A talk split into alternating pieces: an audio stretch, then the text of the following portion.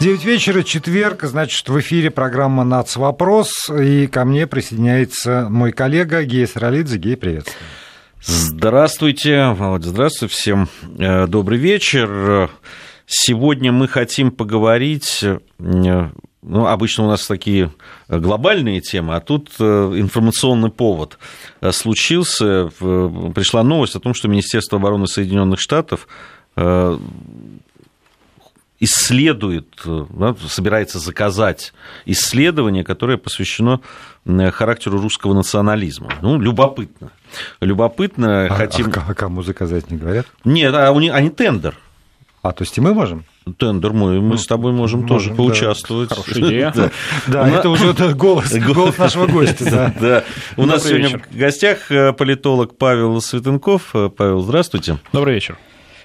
Ну, действительно, любопытная, любопытная новость. Э, э, и действительно, это тендер. Э, он размещен на официальном сайте госзакупок Соединенных Штатов, как так, во всяком случае, преподносит это информационное, информационное агентство.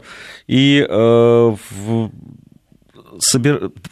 конечно, возникают вопросы возникает вопрос, для чего это делается. Первый вопрос возникает, сколько? Ну, это у тех, кто собирается э, освоить. Э, Все-таки для чего? Ну, во-первых, надо все-таки проверить эту информацию, потому что я, честно говоря, пытался найти э, в сети ссылки на исходник, где же, собственно говоря, этот волшебный тендер. Ну, я читаю по-английски, я хотел узнать подробности, что немаловажно, суммы. Вот. вот. Но проблема заключается в том, что я, к сожалению, исходника-то не нашел. Вот. Многие сайты ссылаются на Live, Э, вот, но Life э, в своем тексте я не нашел, во всяком случае, у них ссылки. Так что источник пока эта информация непонятен. Ссылаются на департамент армии США, там у них отдельные министерства по отдельным э, скажем так, отраслям вооруженных сил есть, соответственно, вот будто бы он это заказал. Ну, Честно говоря, э, дело тут в том, что для Запада и для внутрироссийского общественного мнения под э, словом национализм или под понятием русский национализм, э, в общем-то, имеются в виду разные вещи. То есть для западного сознания, например, то, что у нас считается просто патриотизмом или государственничеством, тоже может считаться русским национализмом. Ну, то есть, например, если Путин, допустим, где-нибудь в Мюнхене в свое время высказал недовольство России там, расширением НАТО или несоблюдением тех или иных э, договоренностей, которые были э, достигнуты после распада Советского Союза, или там заявил, что Россия имеет право на проведение самостоятельной политики, то это с точки зрения определенных, во всяком случае, кругов на Западе может быть совершенно спокойно названо русским национализмом. Да, внутри страны мы понимаем под этим немножко э, другие вещи. Вот. Соответственно, тут еще важно понять, а что они имеют в виду в этом смысле. Да, в свое время Путин даже сказал, что он является националистом в хорошем смысле слова, как и Дмитрий Медведев. Была у него такая фраза. То есть тут э, важно, во-первых, понять, что они сами э, понимают под этим э, словосочетанием. А может быть, ну, они хотят понять в результате исследования, наконец-то. И главное, что, что понимаем мы. Потому что для Запада, например, э, э, допустим, э, вступление Крыма и Севастополя в состав России на их сленге, на сленге определенных кругов, это может быть проявлением русского национализма. Там, допустим, стремление России проводить самостоятельную политику в отношении Сирии может быть тоже проявлением русского национализма и так далее. То есть они используют это понятие более широко, чем используем мы внутри страны. Да бог с ним, с этим тендером. Действительно, само слово тендер меня сразу в этой новости, честно честно говоря, немножко э, насторожило. Я тоже пытался найти все-таки источник, э, первоисточник. Ну, вот нет источника, да. да. Но э, да бог с ним, дело даже не в этом.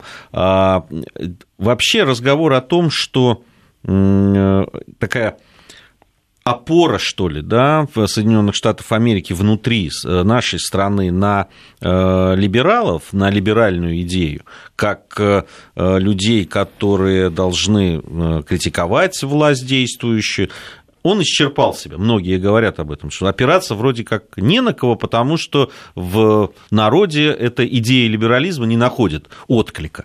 И поэтому начинается поиск других путей и других возможностей. И вот э, с этой точки зрения э, правые, да, крайне правые, э, которые, может быть, некоторых националистов приписывают Может быть, вот в этом дело, и может быть, в этом интерес? Ну, понимаете, у каждого государства есть свои уязвимые точки. Они могут быть не только в национальном вопросе, там, в религиозном, в социальном. То есть, например, у нас до революции 17 года был земельный вопрос, и то, что крестьянство пошло, в конце концов, за большевиками, причина того, что этот земельный вопрос не был до конца разрешен в дореволюционной России, хотя э, в последние годы перед Первой мировой войной царь пытался его решать. У России э, проблемы действительно в национальном смысле есть. То есть э, существует проблема, связанная с нашей э, государственной системой, с тем, что э, после принятия Конституции 1993 года э, русский народ, как крупнейший народ России по численности и по исторической роли, оказался подвешенным в воздухе, то есть э, у нас э, никак юридически не оформлено отношение России и русских. Да? И в результате возникают парадоксальные ситуации, когда, например, русские из, ну, допустим, Средней Азии пытались переехать в Россию, к ним относились так, как будто бы это иностранцы в полном смысле этого слова, то есть люди, которые приехали там при всем уважении из Нигерии, там, из Аргентины, из каких-то совсем-совсем других государств, и заставляли проходить длительную процедуру натурализации, получения гражданства и, и тому подобное. Вот. Э, соответственно, существует э, вот эта вот проблема, она достаточно серьезная. То есть Россия как государство не признает русских своим государствообразующим народом. Это, наверное, смешно звучит, но это так. При этом, э, вот если мы посмотрим на Турцию, в свое время Ататюрк, то есть основатель современной Турции, он сказал, что все турки нет никаких национальных у нас противоречий в Турции, все турки. И э, стоп, э, э, они даже не признают существование национальных меньшинств, дол- долгое время не признавали. То есть, например, курдский вопрос, он с чем был связан? С тем, что Турция говорила, нет никаких курдов у нас, одни турки, поэтому никакой курдской автономии они не допускают, поэтому они сейчас вот буквально на наших глазах э, лезут в Сирию, потому что там э, может возникнуть эта курдская автономия. Но в России же поступили как? С одной стороны, сказали, что все россияне, и источником власти является многонациональный народ. Но это хлипкая конструкция, но она возможная. Но, с другой стороны, у нас в составе нашего государства есть национальные республики, и там э, в конституциях этих республик э, государствообразующий статус так называемых титульных, как говорили в советское время, народов вполне себе прописан. Я в свое время изучал э, действующие конституции наших республик, и во многих написано, ну вот, например, в конституции Татарстана написано, что правительство обязано защищать значит, интересы татар за границей Татарстана, то есть на всей территории России. Э, там, в Конституции Удмуртии написано, что э, Удмуртия – результат существования удмуртской нации. Да? И такого, на самом деле, достаточно много. То есть э, у нас получается парадоксальная ситуация. Когда речь идет о России в целом, мы говорим, нет, нет, мы ни в коем случае не должны ничего писать про русских, ни в каких юридических документах, это ужасно, ужасно, ужасно, ужасно. Как только идет вопрос о республиках, выясняется, что э, именно на уровне юридическом, законодательном прописать особую роль того или иного народа вполне возможно, и это не вызывает никаких особых возражений. Павел, и... а вот здесь вот я, я хотел уточнить, поскольку этот разговор ведется уже действительно не один год, а вот просто со времен там, начала 90-х годов, то э, аргументы, звучащие как раз почему нельзя, они уже, в общем, довольно известны. Но для меня остается загадкой, почему контраргументация не принимается, почему действительно этот вопрос никак не находит своего разрешения, хотя он все равно, ну, вот разгорается, тот леет, разгорается, тот леет. Ну... И дает, действительно дает поводы для беспокойства и для существования целого ряда организаций, которые во мне вызывают, например, недоумение подчас или там, оторопь, но э, может быть, проще его действительно как-то зафиксировать законодательно и снять ну, все это? Зафиксировать, конечно, было бы проще, но э, российские власти здесь следуют э, советской традиции, а советская традиция была такова, что старались, во всяком случае, на территории России русский вопрос национальный не трогать. То есть э, есть э, в свое время много смеялись в интернете, да, советские плакаты, где э, стоят представители разных народов, ну, олицетворяющих республики, это стандарт, естественно, в национальных костюмах. То есть укра... обычно украинская девушка, значит, в национальном костюме, там, таджики, узбеки в своих национальных костюмах и так далее, и так далее. И стоит, ну, человек, который, видимо, олицетворяет русского в костюме и в галстуке. То есть это, при всем уважении, не является русским национальным костюмом. Это руководитель. Ну, или, там этого не написано, понимаете? А, в Советском Союзе, тем не менее, на, в общем-то, уровне символическом э, очень криво все таки роль э, русских-то признавалась. все таки в гимне пелось «Союз нерушимый республик свободных сплотила навеки Великая Русь». Именно в такой формулировке, хотя Русь – это слово древнее, оно не употребляется сейчас для обозначения страны. Да, э, значит, все таки РСФСР воспринималась, ну, конечно, с большими оговорками и так далее, но все таки как русская Э, республика, ну, естественно, с большим количеством автономий, которые создали в свое время коммунисты, их просто э, огромное было количество, но тем не менее.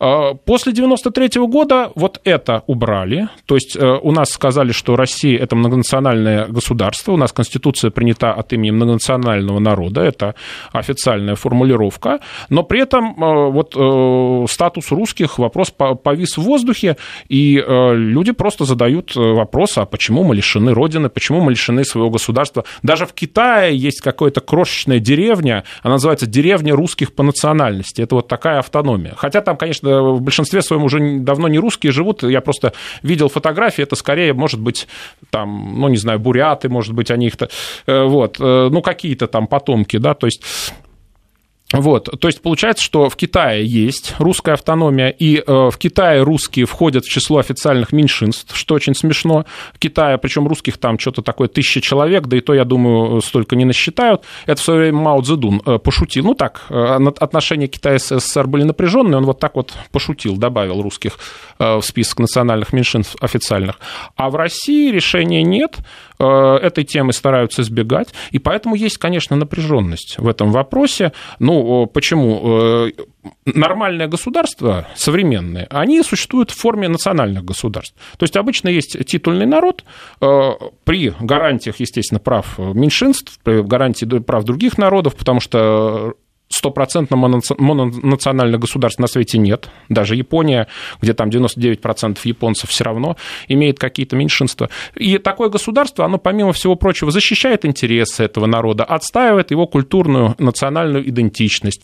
Если э, какой-то представитель этого народа живет в какой-то другой стране, ему, он чувствует, что ему по какой-то причине плохо, или есть на него гонения, или он просто хочет уехать, он может в такую страну эмигрировать. Таких государств очень много. От Израиля, это притча во язык, языцах, да, потому что, ну, один из самых известных примеров возникновения такого государства э, в 1947 году, по-моему, он возник, и он принимает евреев со всего мира. Ну, например, Белоруссия дает гражданство свое белорусам. Э, немцы, немцы. Немцы давали поволжским немцам, которые приехали э, в Россию при Екатерине II, когда Германии вот как единого государства еще не было, а были такие княжества, там же очень долго, до XIX века продлилась феодальная раздробленность. Вот поэтому вот эта вот э, подвешенность э, статуса русских э, в России, она и вызывает недоумение. При том, что, ну, в общем-то, этот вопрос можно решить без всяких там каких-нибудь зверств или без какого-либо наступления на права других народов. И больше того, иногда призывы от представителей других народов решить этот вопрос звучат, дать русским статус, государство образующее и так далее. Но они всегда отвергаются.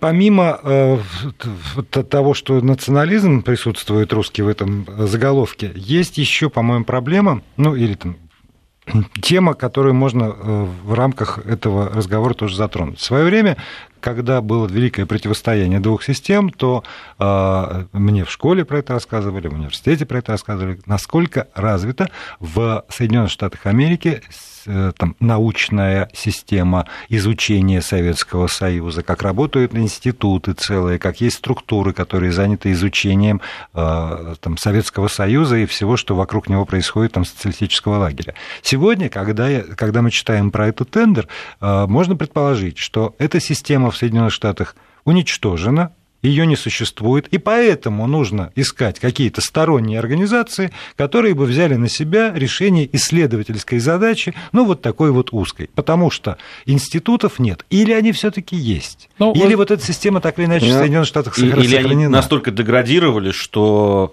что, что теперь надо начинать все по новой. Ну, советология, то есть изучение Советского Союза, была очень популярной дисциплиной, и из этой школы вышли многие выдающиеся американские государственные деятели, вот Кандализа Рай, Райс, бывшая госсекретарь США и помощник президента по национальной безопасности, это очень высокие престижные должности в США, она свободно владела русским языком и владеет. Вот, она была как раз специалистом по России и начинала карьеру с должности помощника, по-моему, президента Буша-старшего как раз по вопросам СССР. А, проблема заключается в том, что после победы в Холодной войне американцы э, решили, что с Россией все закончилось, вопрос решен, и, судя по всему, они просто, вот говоря бюрократическим языком, ставки сократили. То есть изучать Россию стало непрестижным, как и изучать постсоветское пространство. Люди, естественно, в науке пошли защищать диссертации по другим темам, там Китай, допустим, Ближний Восток и так далее, там какой-нибудь латиноамериканский мир. В итоге они действительно, э, опять-таки говоря простым языком, чуть упрощая, извели исследователей, которые занимались бы Россией. Просто стало заниматься Россией непрестижно. Кандализа Райс могла заниматься Россией, СССР, да, и занимать высокие посты. Там госсекретарь это для вот такого аналитика, дипломата, это, пожалуй, самая высокая должность, потому что президентами обычно становятся политики, политики то есть те, кто постоянно участвует в выборах, там дискутирует, они являются экспертом. Вот, поэтому, э, поэтому, конечно, э, ощущение, что для них события 2014 э, года, вступление Крыма и Севастополя в состав России оказались сюрпризом. Они были не готовы, они обратились к еще живым советникам Рейгана, а те им посоветовали ввести санкции, потому что считали, что экономика наша советского типа, а это значит, что там через две недели не будет в продаже туалетной бумаги и вообще ничего, после чего там э, Россия немедленно сдастся. Когда выяснилось, что ничего подобного не произошло, они очень удивились. Обама до сих пор настаивает, что он изолировал Россию, что экономика России накануне краха, он постоянно делает время от времени такие заявления. Поэтому, да, вы правы, пожалуй, э, они свое старое поколение экспертов, специалистов по России ушло, они все уже пожилые, они все уже не у власти, а нового они не подготовили, это правда. Ну, а если все-таки вот э, э, возвращаться к тому тезису, с которого начали, о том, что ищут, может быть, там же и в Пентагоне, и в Госдепе, ищут силы, которые, ну, так скажем, деструктивные, да, на которые можно опереться в, с целью внести какой-то раздор.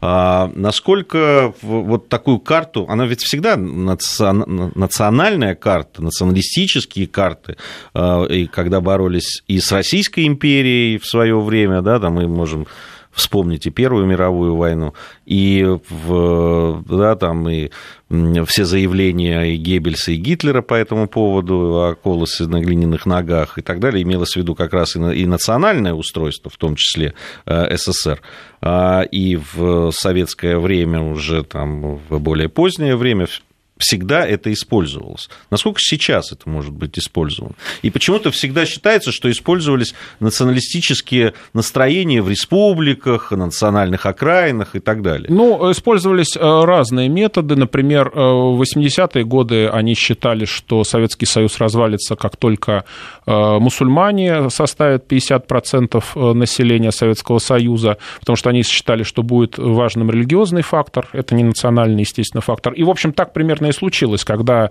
э, ну, примерно там плюс-минус население мусульманское, ну, Средней Азии и так далее, составило где-то около 50%, тогда, в общем, э, Советский Союз и распался. Это было одной из причин, хотя, конечно, не единственной. Главная причина – это экономический кризис э, той модели советской, которая существовала. Да, естественно, понимаете, всегда используются слабые места. Эти слабые места не обязательно национальный вопрос, он может быть религиозный вопрос. Если у вас есть какая-то группа, которая угнетается по религиозному принципу, это может быть использовано. Ну вот, например, Ирак, да, это было арабское государство. Э, но э, арабы делились там внутри Ирака на арабов-суннитов и арабов-шиитов. И у власти э, были арабы-сунниты, их было 25%, арабов-шиитов где-то 60-65%, и они были не у власти. Когда разваливали Ирак, воспользовались религиозным фактором. И те, и другие арабы.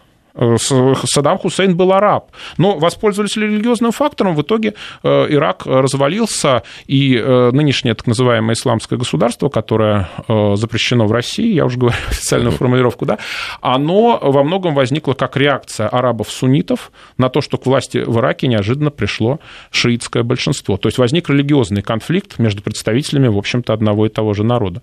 Возвращаясь к нашей теме, ну, конечно, если Россия будет наплевательски относиться к правам русского народа, конечно, это будет э, точкой уязвимости. Другое дело, что Россию никто не заставляет так относиться к русским, и это даже непонятно почему. Даже Сталин, э, даже коммунисты при всех их, в общем, э, негативном отношении к русскому национализму, да, там они все-таки старались эти вопросы сгладить.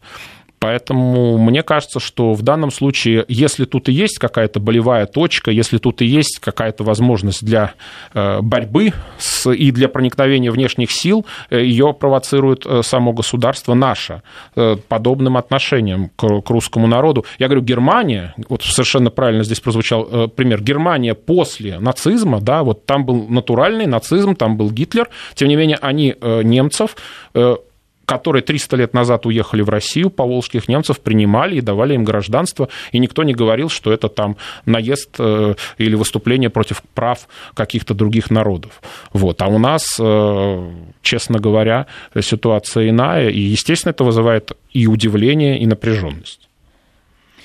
Ну, э, ситуация вы имеете в виду только с возвращением, э, ну, известно, да, что э, в том числе и президент называл русский народ самым большим разделенным народом. А, Соответствует действительности, к сожалению, к сожалению. Вы имеете в виду вот именно ситуацию с возвращением русских из национальных республик, там, из республик бывшего Советского Союза? Ну, это просто яркий пример на примере которого можно просто объяснять, э, в чем, собственно говоря, проблема. То есть русские, которые приезжают из других э, республик бывшего СССР и не имеют э, российского гражданства, они для России долгое время были столь же чужими, как, допустим, условный китаец, который, вот не зная языка, культуры, почему-то решил и приехать в Москву и стать гражданином России. Это на самом деле неправильный подход. Есть и другие болевые точки, связанные с, в общем, достаточно неконтролируемой миграцией у нас из Средней Азии. А это всегда вызывает напряженность, потому что э, поток новых людей, которые не знают э, местных ну, обычаев, местной культуры, местной специфики, он всегда вызывает трение. И э, ситуация с Северным Кавказом, потому что, ну, не будем скрывать, да, культура Северного Кавказа, обычаи, она отличается от остальной территории страны, с, с этим обстоятельством связано. То есть есть ряд болевых моментов. Каждый из них, в общем-то, решаемый. То есть тут главное эти моменты решать, тогда, в общем-то, никакого повода для вмешательства извне не будет. А если, естественно, государство будет э, относиться к русскому народу как к пасынку, конечно, это будет вызывать и проблемы, и напряженность. В свое время была э, Цинская империя, там господствовали манжуры, хотя она была на территории Китая. Вот там китайцы были на птичьих правах, в гостях у этого э, правящей династии Цин. Но в конце концов она пала. Сначала развалился сам Китай на куски, потом туда влезли колониалисты, весь 19 век они туда лезли, лезли, лезли, там кто, кто только не отхватывал от Китая куски. Вплоть до того, что наша знаменитая русско-японская война 1904-1905 годов, она вообще-то на территории Китая была, э, как это не смешно. Вот. Э, ну, естественно, в связи с этим э, эта государственность империи Цин, она рухнула. Вот не, не хотелось бы доводить до подобного. Да, но для того, чтобы не доводить, надо знать. И когда мы говорим, а у нас что... боятся и знать, прошу вот, прощения, что вот я, в, в этом смысле и, и вопрос. То есть там бог бы с ними, с американскими институтами, которые исследуют Советский Союз, э, в свое время исследовали, или исследуют состояние Российской Федерации сегодняшней. Если у нас в стране институты, какие-то, помимо правоохранительных органов, которые следят за соблюдением там, квалификации статьи 282 и разжигания, которые бы действительно изучали национальные вопросы, которые возникают у нас здесь, которые бы предлагали государству способы их решения, предугадывали возможные конфликты какие-то. Или нет? Но боюсь, что этот вопрос, ответ на этот вопрос уже прозвучит после выпуска новостей. Я напомню, что сегодня мы говорим о, о широком аспекте национального вопроса. Да, его, выкрутился. Да, из, изучении и последствиях его отсутствия с нашим гостем, политологом Павлом Светенковым. Продолжаем программу «Нацвопрос». Владимир Аверин, Гей Саралидзе здесь в студии, и у нас в гостях политолог Павел Светунков.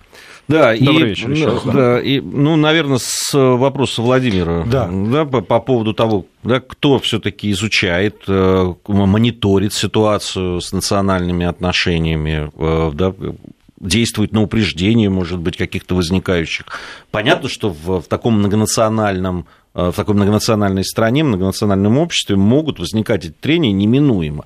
Э, они не имеют там катастрофического какого-то характера, если это только начинается. Нет, ну, ну уголовная понимаете... статья есть, а, а есть ли э, наука по этому поводу? Вот поскольку есть уголовная статья, наука, она немножко побаивается, по моему впечатлению. Есть институт академика Тишкова, который занимается подобными проблемами, но, в общем-то, он занимается так достаточно осторожно и поддерживает идею строительства строительства э, многонациональной российской нации, то есть он следует в жестком фарватере, заданном э, Конституцией 1993 э, года.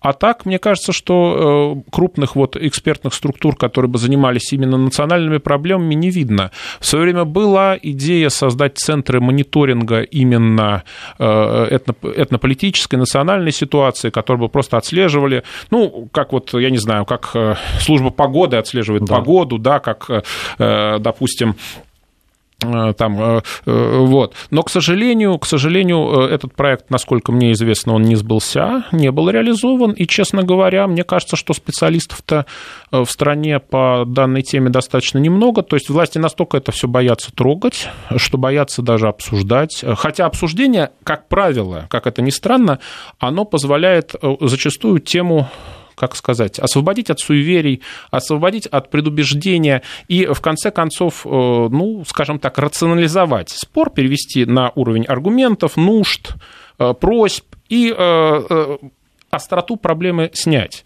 Но у нас, мне кажется, побаиваются все-таки это трогать, причем настолько побаиваются, что э, все сидят тихо, отсюда вот всякие кондопоги, которые время от времени возникали. Ну, давно, надо сказать, этого не возникало. Вот, э, Павел, вы все время, когда говорите о том, как государство реагирует на э, и как реагирует на такие какие-то национальные вот эти вопросы, употребляете слово «бояться».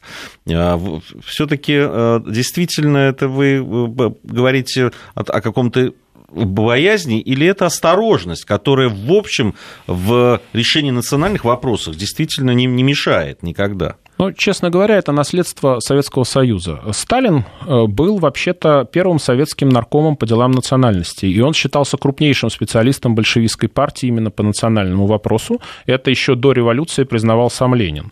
То есть э, э, Сталин был именно в этом вопросе специалистом, но он, когда пришел к власти, он отказался трогать ту систему, которую создал Ленин. То есть как существовали союзные республики, так они существовали. Как оставалось право на их выход из состава Советского Союза, Союза свободное. Так оно во всех советских конституциях и в сталинской 1936 года, и в брежневской 1977 было э, прописано. То есть э, власти даже в период, когда Сталин обладал, казалось бы, э, диктаторскими полномочиями, они действительно опасались трогать ту систему, которая была создана при Ленине. При том, что сам Сталин, как известно, выступал за другую систему. Он выступал не за систему ну, союзных республик, да. а за автономию. Да, это план, так называемый план автономизации, который предлагали Сталин и Дзержинский, Дзержинский.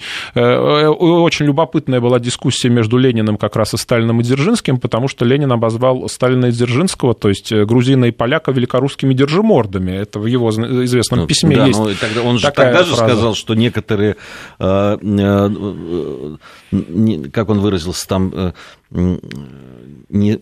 Ну, представители национальных меньшинств, я не помню точной перебирает, да, формулю... да. перебирает по... Э, да, по, да, безусловно. По части русского по шовинизма. Русскому, да. Ну, там, по-моему, не шовинизм, но можно потом найти формулировки. В общем, э, он, э, ну, тот юмор состоит в том, что Ленин назвал великорусскими держимордами грузина Сталина и поляка Дзержинского, которые выступали с более, скажем так, жесткой позицией по вопросу государственного устройства будущего Советского Союза, чем Ленин боялись трогать. Россия в нынешнем ее виде создана Сталином и, э, в общем-то, по сталинскому плану автономизации. Э, то есть э, она существовала как унитарное государство с автономиями. Сейчас оно, Россия преобразована в федерацию, но у нас федерация, как многие считают, так называемая асимметричная, то есть одни регионы имеют больше прав, чем другие. У нас есть республики, которые по статусу немножко все-таки... Ну, тут есть некий парадокс. У нас, с одной стороны, в Конституции сказано, что республики являются государствами, а, допустим, области не являются. А с другой стороны, написано, что все субъекты равны. То есть тут в Конституции есть некая хитрость.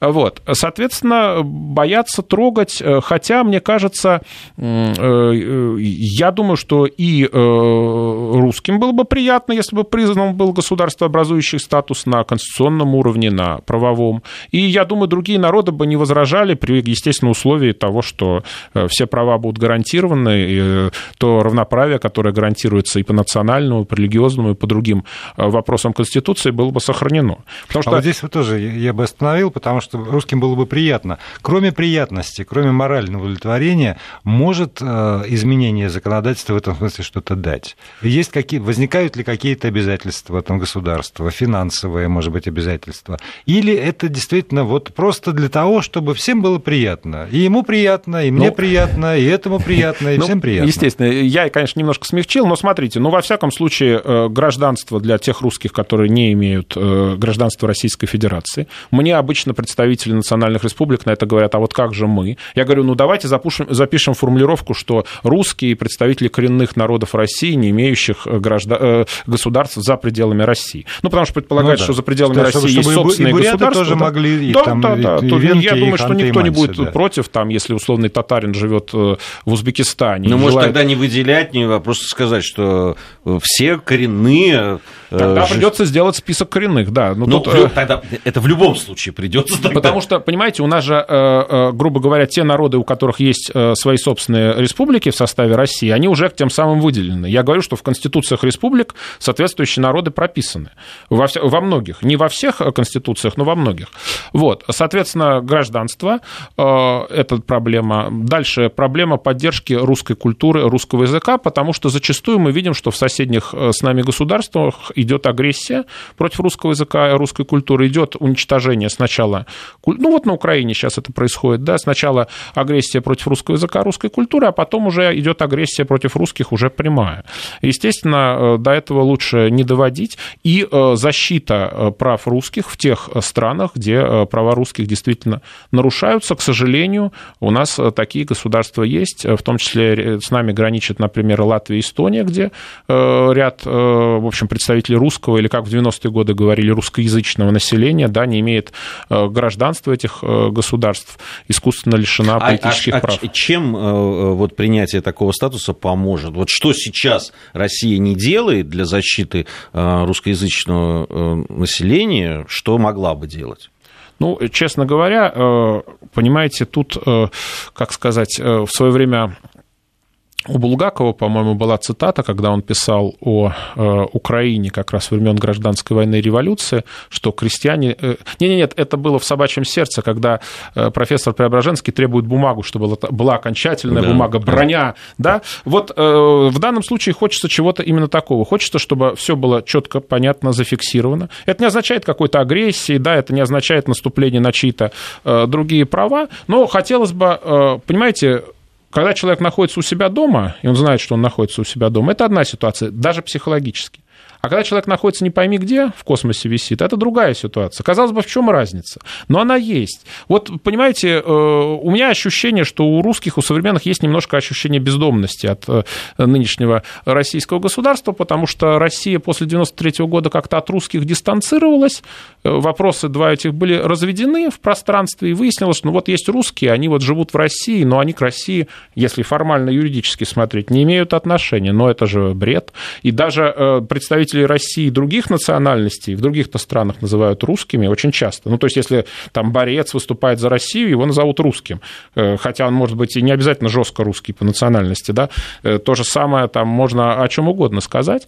Вот. То есть, тут есть вот э, такого рода проблема. Она и психологическая, она и правовая, то есть ощущение такое... Я, я психологическую, может быть, я и увижу. Честно говоря, правовую пока я не совсем понимаю. А, ну, вот смотрите, с одной стороны, да, ну, есть э, там голоса, которые раздаются и говорят, что надо зафиксировать вот этот э, государственно образующий статус э, русских людей, русского этноса. С другой стороны, есть да, там голоса малых народов, которые обеспокоены тем, что уходит язык, что ассимиляция. А так что а это... малых и... народах у нас закон есть, защищающий их права, ну, между вот прочим. некоторым этот закон же не помогает, да, они все равно есть проблемы. Ну, понятно, у каждого, наверное, народа, у каждого есть свои озабоченности, ну, свои, безусловно. свои какие-то страхи и так далее. И, может быть, вот эта сбалансированная как раз политика, она и правильная. Хотя я, честно вам скажу, я согласен с тем, что вот этот статус, ну, это давно, наверное, перезрело даже уже эта проблема, и статус государственно образующего народа, русского народа, безусловно, можно. Да, было, тем да. более, что, повторю, в России же признаются вот конституции других, э, э, в конституции республик, которые входят в состав России, и эти конституции являются вполне официальными юридическими актами, где прописаны народы этих республик, и никакого ужаса, заметьте, не возникает особенного Там в связи возникает с этим. Э, иногда другой ужас. Он не часто выплескивается тоже в официальную какую-то статистику, но в разговорах с отдельными людьми, я тоже вот полагаюсь только на разговоры с отдельными людьми. Может быть, это личная несчастная судьба и неумение устроиться. Но люди говорят, что приходится смиряться с тем, что продвижение по карьерной лестнице тормозится. Некоторые вынуждены уезжать, Э, из тех или иных регионов э, России в другие регионы, где нет национального статуса. И эта тема, она тоже вот как-то не, не педалируется, она скорее гасится. Ну, Насколько это массово, я не скажу. Я говорю, я разговаривал с отдельными людьми из отдельных регионов. Эта э, проблема страны. существует во многих национальных республиках, и связано это с тем, что у нас по-прежнему советская модель национального устройства. Советская модель подразумевала, это в науке называется коренизация. То есть во всех республиках СССР за пределами э, России э, проводилась политика, которая сводилась к преобладанию титульных народов соответствующих республик. Остальным. Павел, да. я вас прерву. У нас э, погода во всех частях страны и местные новости в региональных вещаниях. Продолжаем программу «Нацвопрос». Напомню, в студии у нас сегодня гость, политолог Павел Светенков и мы, мы пытаемся понять, как нам жить дальше. Я прошу прощения, зачитаю смс из э, Ростовской области от Юрия. Такой комментарий. Когда Брежнев внес в Конституцию руководящую роль партии, коммунистам это было приятно, но на жизнеспособности страны это не сказалось. Ну, э, конечно, шутка хороша, но, во-первых, э, руководящая роль э, в другой формулировке ВКПБ была еще в Сталинской Конституции 1936 года, только там это было все сформулировано мягче. Ну, там говорилось, что партия, э, ВКПБ, комсомол и другие организации свободно ведут, значит, свою деятельность на территории э, СССР. То есть Брежнев, его ошибка, наверное, состояла в том, что он вынес это в заголовок Конституции, да, статья 6 знаменитая, э, на которую все сразу обращали внимание, потому что открыл Конституцию, вот она. Я нашел материал свой старый, где я цитировал соответствующие юридические акты, я вам сейчас их процитирую. Вот преамбула Конституции РСФСР 1978 года. Это Брежневская Конституция, но не СССР, а России. Она была принята спустя год. Образование РСФСР обеспечило русскому народу, всем нациям и народностям Российской Федерации благоприятные условия для всестороннего экономического, социального и культурного развития с учетом их национальной особенностей в братской семье советских народов. Это 78 год, Брежневская Конституция России. Видите, русские здесь упомянуты. Ну, упомянуты очень мягко, тут не написано, что государство образующее, но тем не менее... Э, они единственные названные. Сказано, да, да. Русские да. и другие. Ну, абсолютно корректно по отношению ко всем э, народам другим. Значит, современная Конституция Татарстана, современная. Э, статья 14. Республика Татарстан оказывает содействие в развитии национальной культуры, языка, сохранения самобытности татар, проживающих за пределами Республики Татарстан. Это не какая-то конспирология, это просто открываете действующую Конституцию Татарстана. Первая статья Конституции Удмуртии. Удмуртия – государство в составе Российской Федерации, исторически утвердившееся на основе осуществления удмуртской нацией и народом Удмуртии своего неотъемлемого права на самоопределение населения. Тут вообще сформулировано очень э, круто, потому что с точки зрения высокой теории нация отличается от народа тем, что она как раз имеет право на самоопределение, то есть вообще может выйти. Да, это высокая теория, конечно, и вряд ли авторы Конституции Удмуртии имели в виду именно это, но вот в таких терминах. Но Минюст это читал. Я читал. Конституция Карелии. Исторические и национальные особенности Республики Карелия определяются проживанием на ее территории карелов. Статья 1, пункт 5. Э, ну, тут много можно цитировать. Конституция Республики Коми. Образование Республики Коми, ее название связано с исконным проживанием на ее территории Коми ну, народа. Здесь э, как раз что вот. Карелы, что Коми, вот подчеркивается, что эти народы здесь жили. Потому что я могу Конечно. вам сказать, я буквально недавно делал программу в рамках э, проекта «Народы России» о Карелах. И да, там даже запи- с, с момента переписи 2010, 2002 года по 2010 э, численность карелов уменьшилась э, просто ну, существенно. Ну, просто существенно. Люди, люди себя идентифицируют как русские. Как русские, совершенно вот, Продолжу верно. цитировать Конституцию Коми. Республика Коми гарантирует сохранение и развитие языка, традиционной культуры и образа жизни Коми народа и других народов, проживающих в республике, в соответствии с Конституцией Российской Федерации, статья 3 и так далее. То есть, если бы вот такие формулировки были э, у нас э, в Конституции Российской Федерации, думаю, э, подавляющее большинство проблем э, таких вот внешнего какого-то вмешательства в связи с национальной темой были бы устранены. Кстати, процитирую любопытную еще один, э, еще один юридический акт, Конституция Калмыкии, она же степное уложение. Республика Калмыкия всемерно содействует сохранению самобытности, этнической неповторимости традиций калмыцкого, русского и других народов республики. Вот. Особенно почитание старших, уважение к женщине, любовь и забота о детях. Статья 14. Вот видите, калмыки, значит, русских защищают. Да, калмыки, да, за, заметьте тот факт, что в Конституции Калмыкии есть упоминание э, о русских, э, ну, ничего не подорвал. У нас все боятся, что если вот напишут где-то про русских, то все, ну, мне, мне все кажется, рухнет. Мне, мне вот кажется, в Калмыкии мне кажется, пока что ну, не рухнуло вот, ничего. Вот по поводу бояться, это сильно. Ну, на, обычно, обычно начинают транслировать страх. Вот если вы напишете в Конституции, то сразу все рухнет, не, все я, развалится, я, я не слышал, так, чтобы Нет, прям ну, вот, вот что пишут на самом деле. Ян из Самарской области. Про ущемление вопят громче всех скинхеды. И вот этот страх есть, что как только ты начинаешь говорить про эти проблемы, значит, ты националист, вот в дурном значении этого uh-huh, слова, uh-huh. ты там бритоголовый, и ты, э, значит, ну, враг цивилизованного общества. Ну, вы знаете, э, на самом деле проще всего э, поговорить с людьми и определить, а в чем же состоят их нужды. И, то есть перейти с ора, кто бы ни орал, да, на цивилизованный разговор. Очень часто выясняется, что, в общем-то, можно вполне договориться, можно прийти к взаимоприемлемым решением, э, вот, и э, ОР и проблемы прекращаются, ну, в 95 случаях из 100. Я помню, э, на одной телепередаче, вот как раз по поводу гражданства, была дискуссия, и представитель, по-моему, Татарстана мне как раз возражал, говорил, вот вы требуете, чтобы русским давали гражданство, а как же татары, как же представители других национальностей России? Я сказал, а у нас, я в свое время продумывал этот вопрос, напишем, русские представители других коренных народов России, не имеющих государств за пределами пределами России. Как я, собственно, э, раньше в передаче сказал, он сказал, о, очень хорошо, замечательно, я согласен. В итоге у нас теоретически в рамках передачи был страшный конфликт.